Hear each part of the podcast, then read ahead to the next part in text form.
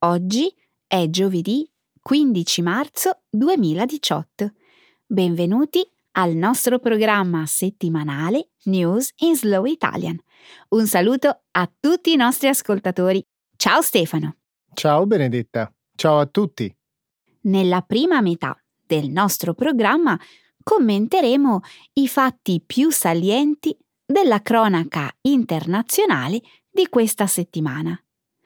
Vedremo come domenica scorsa Marine Le Pen, leader del partito francese di estrema destra Front National, abbia proposto di cambiare il nome di questa formazione politica. Parleremo poi del licenziamento del segretario di Stato americano Rex Tillerson e dell'annuncio della sua sostituzione. Successivamente commenteremo i risultati di uno studio pubblicato nel numero di marzo della rivista Social Science and Medicine sull'effetto dei figli boomerang sulla qualità della vita dei loro genitori. E infine vedremo quali sono i due passaporti più potenti del mondo.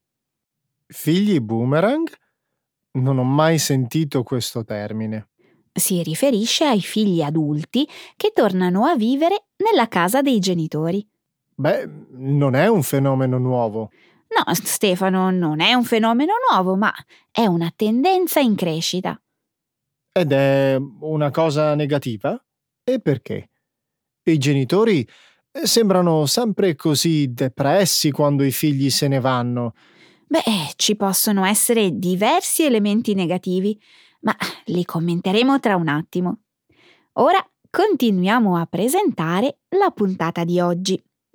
La seconda parte della trasmissione, come sempre, sarà dedicata alla lingua e alla cultura italiana. Nel segmento grammaticale esploreremo l'argomento di oggi, le congiunzioni copulative affermative. Infine, concluderemo il programma con una nuova espressione idiomatica. Bando alle ciance. Perfetto, Benedetta. Cominciamo. Sì, Stefano, che aspettiamo? Diamo inizio alla trasmissione.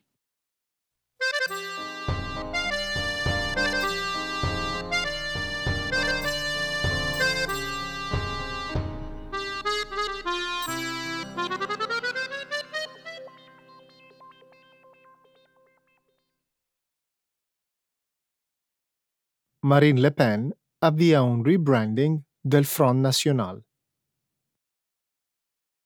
La scorsa domenica, dopo essere stata eletta per la terza volta leader del partito francese di estrema destra Front National, Marine Le Pen ha proposto di cambiarne il nome.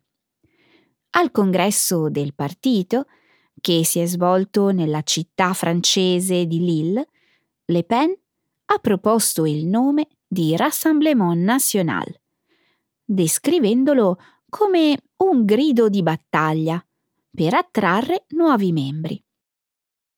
La decisione si colloca nell'ambito di un più ampio progetto, volto ad ammorbidire l'immagine razzista e antisemita del partito domenica scorsa Le Pen ha definito il nome Front National come un freno psicologico che a suo dire avrebbe dissuaso molti potenziali elettori dal sostenere i candidati del partito.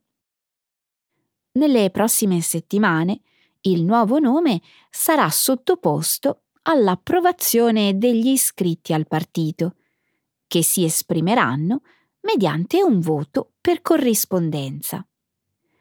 L'ex stratega del presidente degli Stati Uniti Donald Trump, Steve Bannon, ha tenuto un discorso al congresso del Front National nella giornata di sabato. Bannon, che si trova in Europa per partecipare a una serie di raduni nazionalisti e per incontrare noti leader populisti, è stato accolto con entusiasmo a Lille. La storia è dalla nostra parte e ci porterà la vittoria, ha detto Bannon rivolgendosi alla folla. Poi, riferendosi agli oppositori del partito, ha aggiunto Lasciate pure che dicano che siete razzisti, xenofobi e qualsiasi altra cosa. Indossate questi appellativi come un distintivo d'onore. Quella di Marine Le Pen mi sembra una strategia disperata e inutile. Pensa davvero che la gente si lascerà ingannare da un semplice cambiamento nel nome del partito? Mm, non lo so, Stefano. Non dimenticare che una delle formazioni populiste che hanno avuto successo nelle nostre elezioni due settimane fa aveva recentemente cambiato il proprio nome. Immagino che Le Pen pensi che questo nuovo nome possa dare una maggiore legittimità al suo partito. Ma eh, il Front National continua a rappresentare ciò che ha sempre rappresentato. Continua ad essere un partito anti-immigrazione, anti-Islam, anti-europeista. Sì, comunque la sua strategia di rebranding ha già avuto un certo impatto. Ma senza dubbio, eh, dopotutto è stata quasi eletta Presidente della Repubblica. E non è tutto, Stefano. La scorsa domenica un ex politico del centrodestra ha detto che il suo partito potrebbe riconsiderare la sua relazione con Le Pen, perché il Front National ora è diverso. Diverso? Veramente? Benedetta, Le Pen ha invitato Steve Bannon sul palco e lui ha detto ai presenti che devono essere orgogliosi di essere definiti razzisti. Forse per alcune persone il fatto di vedere che il partito sta cercando di prendere le distanze dal suo passato, in particolare dal razzismo spudorato e dall'antisemitismo di Jean-Marie Le Pen, è sufficiente. Comunque sono molte le persone che non credono a questa operazione di rebranding e questo mi sembra incoraggiante. Come lo sai? Un sondaggio pubblicato sul Journal du Dimanche della scorsa domenica indica che quasi due terzi dei francesi continuano a vedere il Front National come un pericolo per la democrazia. Bene. In effetti, Immaginavo che la gente non si sarebbe lasciata ingannare così facilmente. Allo stesso tempo, però, questi tentativi di ottenere legittimità mi preoccupano.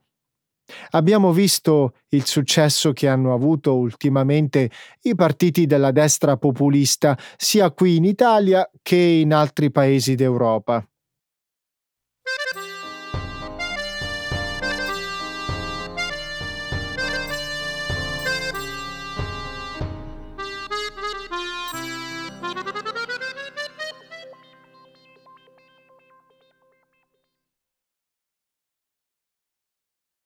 Trump licenzia il segretario di Stato Rex Tillerson. Lo scorso martedì, il presidente degli Stati Uniti, Donald Trump, ha licenziato il suo segretario di Stato, Rex Tillerson. La decisione, molto probabilmente, avrà un forte impatto sull'economia e la politica estera statunitense Trump ha annunciato su Twitter che l'attuale direttore della CIA, Mike Pompeo, sostituirà Tillerson nel principale incarico diplomatico del paese. Secondo il New York Times, Tillerson avrebbe appreso la notizia del suo licenziamento da un tweet del presidente Trump da tempo si percepiva una certa tensione nei rapporti tra i due. Trump e Tillerson erano in disaccordo su alcuni temi centrali, come l'accordo sul nucleare iraniano, l'approccio diplomatico da adottare nei rapporti con la Corea del Nord e l'accordo sul clima di Parigi. Lo scorso lunedì Tillerson aveva accusato il Cremlino di essere il mandante di un attentato contro un ex agente doppio giochista russo, recentemente avvelenato in Inghilterra con un agente nervino. Una presa di posizione che la Casa Bianca non ha voluto condividere. Pompeo, un ex congressista repubblicano, è più vicino a Trump a livello ideologico.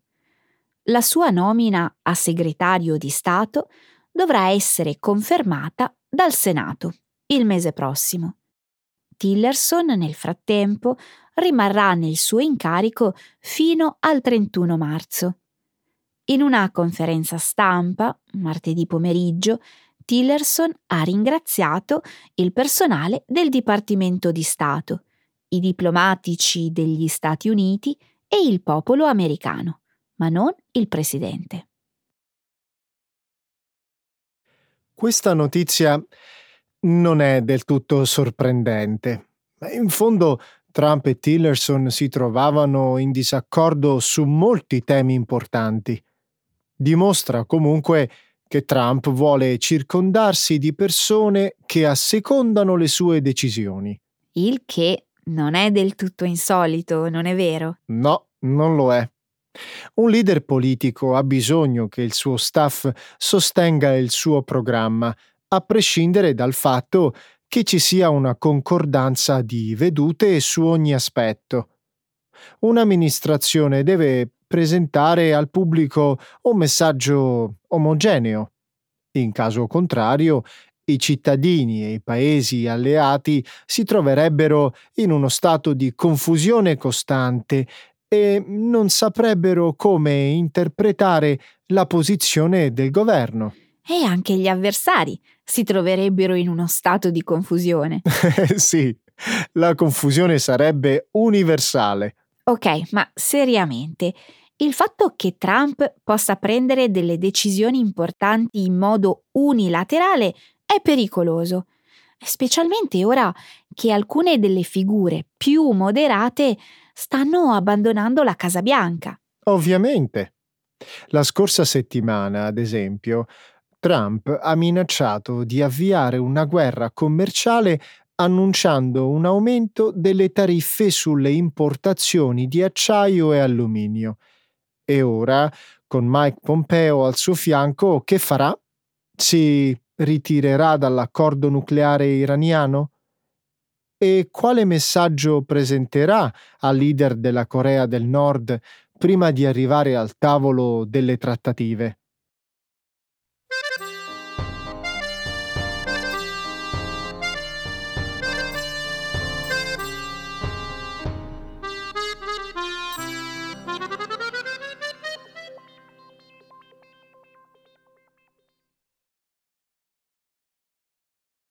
Secondo una ricerca, i figli boomerang peggiorano la qualità della vita dei loro genitori. Secondo un recente studio realizzato dalla London School of Economics and Political Science, i figli adulti che tornano a vivere a casa dei genitori dopo aver vissuto in modo indipendente causano un significativo declino della qualità della vita e del benessere generale dei loro genitori.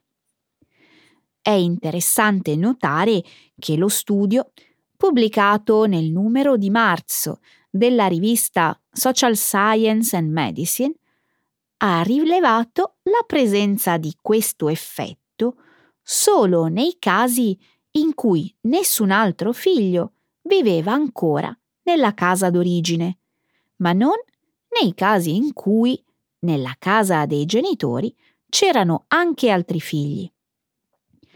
I ricercatori hanno analizzato un campione di dati relativi a 17 paesi europei, raccolti tra il 2007 e il 2015. hanno valutato la qualità della vita dei genitori misurando il loro senso di autonomia, benessere e altri fattori. Dallo studio è emerso che con il ritorno dei figli adulti in un nido vuoto, il declino nella qualità della vita dei genitori è comparabile a quello associato allo sviluppo di una disabilità legata all'età, come la difficoltà a camminare e a vestirsi. Secondo i ricercatori, i genitori assaporano una ritrovata libertà quando i figli lasciano la casa d'origine. Di conseguenza, il ritorno dei figli adulti tra le mura domestiche può essere vissuto come una violazione. I ricercatori hanno anche scoperto che il fenomeno si verifica in modo più pronunciato nei paesi protestanti rispetto a quelli cattolici. Wow! Non avrei mai pensato che il ritorno a casa di un figlio potesse essere così stressante. Lo stesso impatto di una disabilità legata all'età? Davvero? Beh, non è così difficile da capire, Stefano. Pensaci, i genitori che hanno figli adulti hanno trascorso 18 anni della loro vita, o anche più, a educare ed allevare i loro figli, anteponendo costantemente le loro necessità al proprio benessere personale. Poi, quando i figli se ne vanno, i genitori sono finalmente liberi di viaggiare, coltivare i loro interessi. E poi i figli tornano a casa e rovinano tutto. Eh, più o meno. Comunque, questo non ha nulla a che vedere con l'amore che i genitori provano per i figli. Comunque, tutto questo, secondo me, non ha molto senso. I figli adulti non hanno bisogno di supervisione o attenzione costante. Inoltre, sono abbastanza grandi da poter aiutare i genitori. Vero, ma non sempre le cose vanno in questo modo. A volte i figli adulti che tornano a vivere con i loro genitori non sono in grado di dare una mano, non finanziariamente almeno. E poi, tra genitori e figli, c'è sempre un certo livello di conflittualità, indipendentemente dall'età dei figli. Beh, immagino che nella maggior parte dei casi nemmeno i figli siano particolarmente entusiasti di tornare a vivere nella casa dei genitori. In molti casi, comunque, non hanno scelta. No, in molti paesi gli affitti sono molto elevati e naturalmente l'acquisto di una casa è molto costoso. Oggi molte persone non possono permettersi di vivere da sole, anche se lavorano. Quindi, qual è la soluzione? Sarebbe bello se ci fossero delle opzioni abitative più accessibili e delle migliori retribuzioni. Ma potrebbe passare molto tempo prima che uno scenario del genere diventi realtà.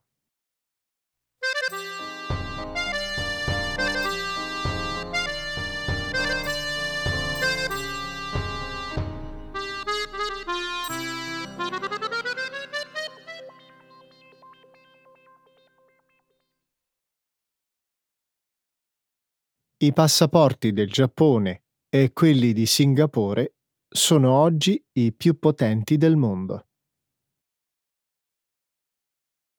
Secondo il Visa Restrictions Index, un rapporto pubblicato il mese scorso da Henley Partners, uno studio legale specializzato in questioni di cittadinanza, i cittadini del Giappone e di Singapore sono quelli che globalmente possono viaggiare nel maggior numero di destinazioni senza dover richiedere un visto.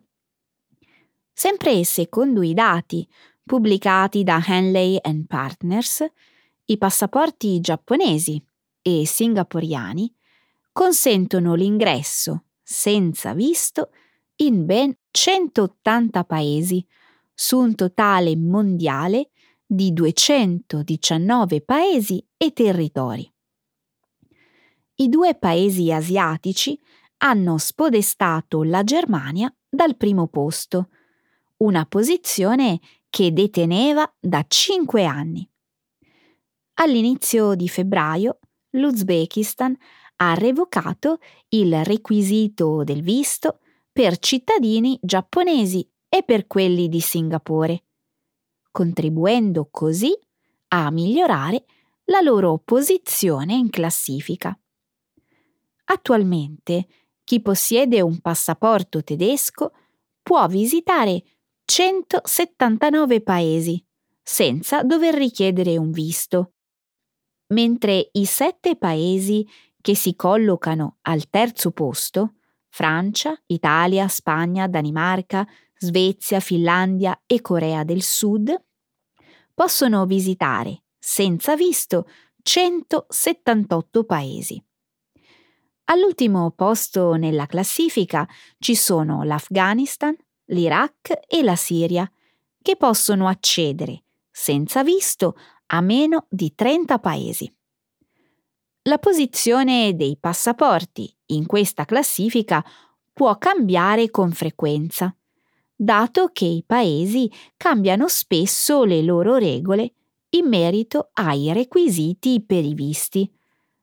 Generalmente, questi requisiti sono determinati dallo stato delle relazioni diplomatiche tra paesi, dagli accordi di viaggio transfrontalieri, dai rischi sul piano della sicurezza e da altri fattori di questo tipo. Beh, l'Italia non sarà al primo posto, ma poter visitare 178 paesi senza visto non è male. Sì, Stefano, siamo fortunati.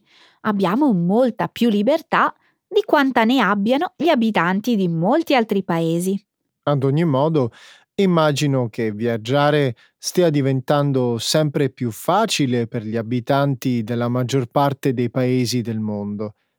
Nonostante i numerosi problemi politici e diplomatici che oggi affliggono il pianeta, gli scambi commerciali stanno diventando sempre più globali. È vero. In generale, viaggiare sta diventando molto più facile. Quest'anno il numero di paesi che i cittadini di 184 paesi possono visitare senza visto è maggiore rispetto a quello dell'anno scorso. In alcuni casi le cose sono cambiate in modo particolarmente rapido. Ad esempio, i cittadini della Cina e degli Emirati Arabi Uniti possono visitare senza visto 11 paesi in più rispetto all'anno scorso. Interessante. E che dire delle persone che già risiedono in un determinato paese? Il rapporto esamina anche questi problemi? Mm, a cosa ti riferisci, Stefano? Beh, mi riferisco alla qualità della vita delle persone che vivono in un paese estero. Sono libere di muoversi o i loro movimenti sono monitorati? È facile per uno straniero avviare un'attività commerciale? Le tue sono delle ottime osservazioni, Stefano. Di fatto esiste un altro indice, sviluppato da un'altra società chiamata Nomad Capitalist, che tiene in conto fattori come la libertà, la tassazione del reddito delle aziende e la possibilità di avere più di una cittadinanza. E l'Italia dove si posiziona su questo indice? Al quinto posto. Al primo posto c'è il Lussemburgo. Comunque, l'indice valuta la situazione di 199 paesi. Direi che il nostro quinto posto è un buon risultato.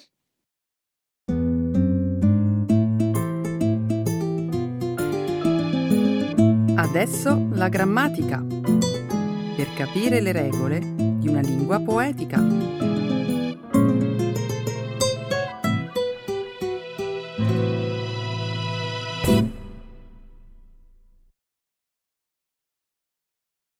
Affirmative connecting conjunctions. Sai cosa mi diverte fare quando ho del tempo libero e non posso uscire? Leggo i racconti di gare sportive estreme e quelli di competizioni curiose e divertenti. Davvero? Mm, che strano passatempo. Beh, allora fammi ridere con il racconto di qualche buffa gara che si svolge in Italia. Ha mai sentito parlare del gonfalone di Arpinio? Mm, no, so che la città di Arpinio si trova nel Lazio e che ha dato i natali a Cicerone, il politico e filosofo dell'antica Roma, ma nulla di più. Allora, il gonfalone è una manifestazione folcloristica in cui si svolgono una serie di gare di velocità davvero curiose. C'è la corsa con gli asini, quella dentro i sacchi e anche quella con delle giare di terracotta sopra il capo. Che competizioni assurde! Non è mica finita qui. Ci sono anche molte altre competizioni altrettanto strane e buffe. C'è la corsa in salita con carriole di legno e ruote di ferro e pure una specie di staffetta in cui i corridori indossano le ciocie, le calzature tradizionali tipiche del Lazio. Anch'io conosco una competizione sportiva davvero stravagante.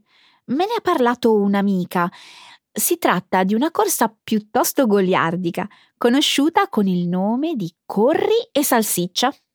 Il nome è già un programma. Effettivamente, come si capisce dal nome, gli atleti, oltre a correre, lungo il percorso si fermano anche a mangiare salsicce e fagioli, come pure a bere birra. Ogni sosta ai chioschi di ristoro consente ai corridori di accumulare bonus che equivalgono a minuti da decurtare al loro tempo di arrivo. Certo, non deve essere per nulla piacevole correre e mangiare.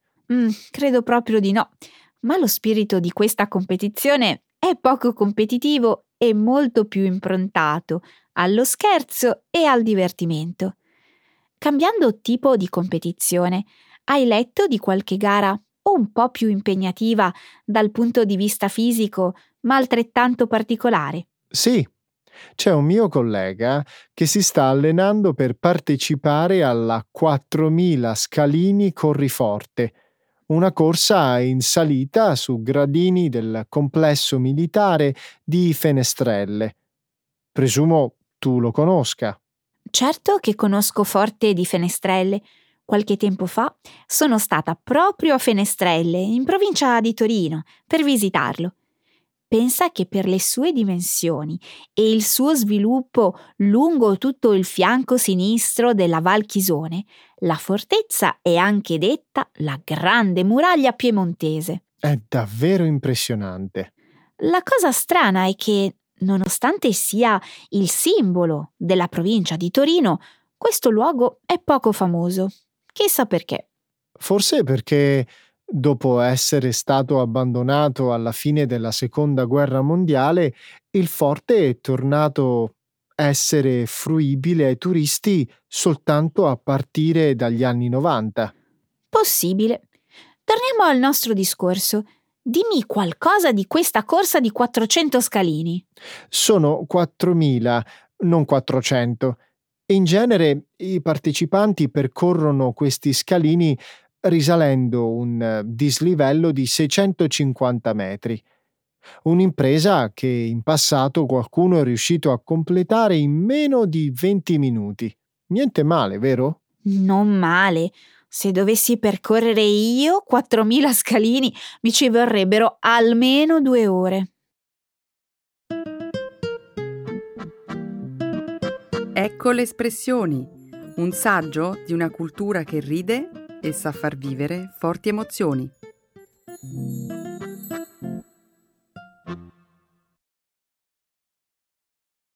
Bando alle ciance. To cut to the chase. Scommetto che non sai che in provincia di Matera, in Basilicata, esiste un piccolo paese conosciuto per essere il posto più sventurato d'Italia. Mm, è vero, non lo sapevo. È la prima volta che ne sento parlare. Si tratta di un luogo che, a detta di molti, sarebbe infestato da presenze malefiche capaci di riversare negatività e sfortuna sui malcapitati che pronunciano il nome di questo piccolo paesino. Un luogo innominabile. Che assurdità. Davvero la gente crede a questa superstizione? Pare di sì. Sembra che quando qualcuno per errore fa il nome di questo paesino, la gente inizi a fare gli scongiuri. C'è chi fa le corna, chi tira fuori dalle tasche cornetti scaramantici e chi tocca ferro. Che sciocchezze! Bando alle ciance, Stefano, dimmi subito il nome di questo sfortunatissimo comune. Che ne dici se te lo scrivo su un foglietto? Non si sa mai. Hai una penna? Spero proprio che tu stia scherzando. Dai, ti stavo prendendo in giro. Avresti dovuto vedere la tua espressione quando ti ho chiesto di darmi una penna. Troppo buffa. Bando alle ciance. Il borgo più sventurato d'Italia si chiama Colobraro. E suppongo esista una storia che racconta l'origine di questo luogo maledetto. Ah, certo che esiste. Tutto ha origine negli anni 40, quando un certo Don Virgilio, durante un'importante assemblea politica provinciale, per provare la sua onestà, disse ad alta voce Dico la verità, cascasse il lampadario. E che successe? Cadde il lampadario? Esatto. Secondo la leggenda, il lampadario precipitò sopra alcuni presenti, provocando vittime e suscitando grande sgomento. La notizia di questo incidente si diffuse in breve tempo tra i paesi vicini e la gente cominciò a sospettare che il borgo di Colobraro fosse in realtà infestato da spiriti maligni. La storia del lampadario è davvero ridicola e forse sarebbe meglio parlare dei poveri abitanti di Colobraro. Che dovremmo dire di loro? E non pensi che sia difficile per queste persone abitare in un paese con una così brutta reputazione? Immagina quanto sia fastidioso notare l'atteggiamento scaramantico della gente che vive nei comuni vicini. Questo è vero. Le cose stanno cambiando però. Da qualche anno a questa parte il comune di Colobraro organizza iniziative molto interessanti come Sogno di una notte. Mm, di che si tratta?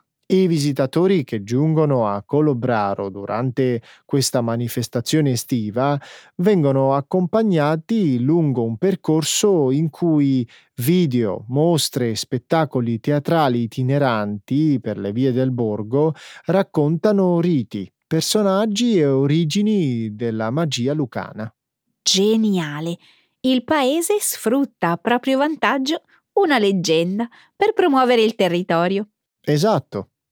L'evento, oltre ad avere fini turistici, ha lo scopo di riscattare la reputazione del proprio paese eh, ostaggio di una stupida credenza popolare. Bando alle ciance, l'evento ha avuto successo? Sembra di sì.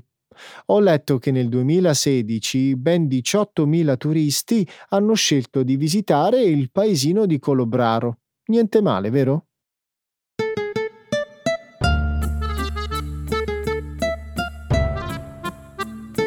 Ok Stefano, bando alle ciance, tempo di saluti. Ok, ciao a tutti. Ciao alla prossima.